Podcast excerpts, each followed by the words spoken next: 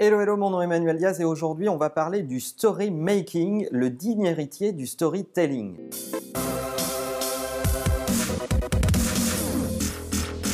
Alors qu'est-ce que le story making? C'est une expression qui a été euh, utilisée et introduite par le Chief Marketing Officer de Mastercard qui nous dit c'est la fin du storytelling, nous passons maintenant dans l'ère du story making. De quoi s'agit-il exactement? S'agit-il d'un énième buzzword ou d'une véritable tendance? Le story making va-t-il impacter votre marketing durablement? Alors vous le savez, j'ai l'habitude de dire, si vous n'êtes pas une expérience, vous serez bientôt plus une marque, vous serez peut-être une enseigne, un label, mais plus une marque parce que les consommateurs d'aujourd'hui veulent vivre de véritables expériences au contact des marques. Et si on prend cet écosystème dans sa globalité et qu'on le regarde au prisme du fait que raconter son histoire aujourd'hui dans l'écosystème médiatique où chacun décide de ce qu'il voit et quand est-ce qu'il le voit et décide de bypasser la pub, de la bloquer avec des ad blockers ou de la fast-forwarder quand il regarde la télé en replay, eh bien c'est de plus en plus compliqué de rendre votre storytelling de marque efficace et ne serait-ce que vu par des gens. Alors, storyteller son histoire, la capacité à la raconter et à raconter quelles sont les histoires autour de votre marque et qu'est-ce que les clients vivent autour de votre marque va rester extrêmement important. Donc en ce sens, cette partie-là du storytelling va être importante. Mais souvent, le storytelling est vu comme euh, une histoire linéaire d'un point A à un point B qu'on raconte dans un espace qu'on maîtrise et qu'on impose aux gens. Et ça, cette équation-là, elle n'existe plus. Les gens, quand ils regardent la télé, ils ont leur smartphone dans les mains. Quand ils euh, surfent sur Internet, ils installent des ad-blockers qui leur permettent de ne pas voir la pollution publicitaire sur les pages web, etc. Donc c'est de plus en plus difficile de mesurer le retour sur investissement de votre storytelling descendant.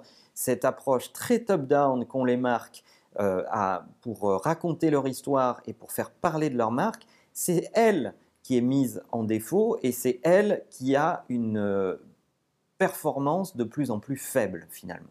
Alors c'est un sujet duquel on n'aime pas trop parler parce qu'il y a évidemment beaucoup de parties prenantes dans cette équation. Les médias, la création de ces histoires, les marques elles-mêmes, comment elles sont organisées et comment elles fabriquent leur publicité et leur notoriété. Et tout cet écosystème ensemble a trouvé un équilibre et changer cet équilibre demande de changer des habitudes. Donc, pudiquement, on préfère ne pas trop trop regarder la performance des campagnes de base. Certaines fonctionnent euh, lorsqu'on a des objectifs euh, de notoriété, de mémorisation, etc., etc.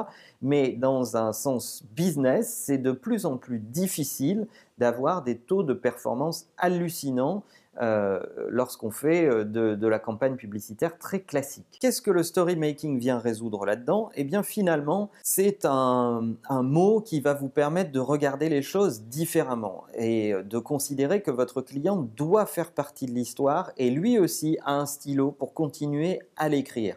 Bien oui, parce que vos clients ne sont plus muets, vos clients ont un avis, vos clients publient cet avis, ils influencent d'autres personnes.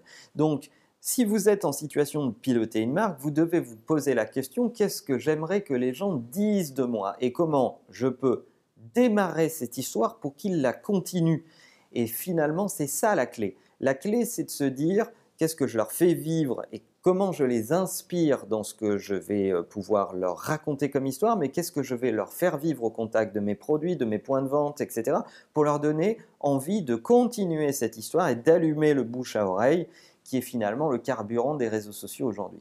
Mais ce changement de posture, il est extrêmement difficile. Je faisais pas plus tard que la semaine dernière une conférence à une grande marque de euh, haute couture et de cosmétologie et je racontais aux personnes qui sont chargées de fabriquer l'image et la publicité de cette marque qu'il fallait inclure le consommateur dans leur façon de marketer et de raconter leur histoire. Et ça, c'est un choc culturel très fort parce que ces 60 dernières années, ils ont été dans un monopole de la parole total. C'était un véritable monologue. Les marques ont pour habitude de définir le terrain de jeu et de définir l'histoire dans ce terrain de jeu. Inclure le client au milieu de tout ça, eh bien, ça change les habitudes et surtout, ça demande des compétences à l'intérieur de la marque qu'on n'a plus depuis des années.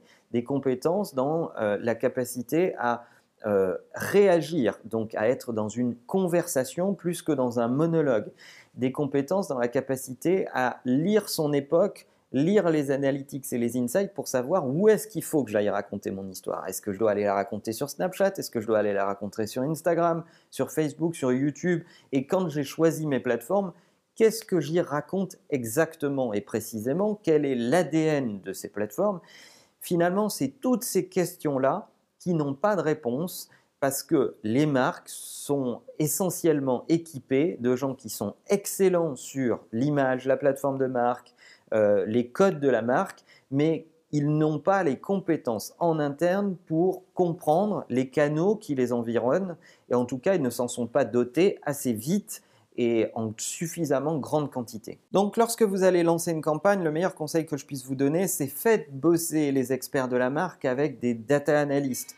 Posez-vous la question de savoir où sont les datas comportementales de vos clients avant de définir vous-même tout seul dans votre petit coin l'histoire que vous voulez leur raconter, essayez de regarder ce qu'ils ont envie d'entendre. Et ces datas, vous les avez, parce que si vous pilotez une marque, vous avez forcément, je pense, une page Facebook, et puis vous avez des analytics autour de votre site web, et c'est fascinant de voir à quel point vous ne tirez pas profit de l'ensemble de ces données. Allez voir les données démographiques, allez voir les données comportementales. On voit des marques qui marketent pour du 35-45 alors que l'essentiel de leur audience est 10 ans plus jeune. Et ça, c'est une vraie faute professionnelle. Vous ne pouvez plus faire ça à l'ère digitale. Alors et vous, en tant que consommateur, est-ce que vous avez l'impression d'être compris des marques? Est-ce que vous avez l'impression que elles tiennent compte de la façon dont vous interagissez avec elles, du canal que vous préférez. Est-ce que vous avez l'impression d'être véritablement entendu ou est-ce que vous avez l'impression d'être un segment marketing banal, plutôt adressé par leur histoire, mais finalement pas très très bien compris? Racontez-nous ça dans les commentaires. Et n'oubliez pas que la meilleure façon de marcher, c'est de vous abonner et à la chaîne YouTube et au podcast dans iTunes si ce n'est pas déjà fait. À bientôt.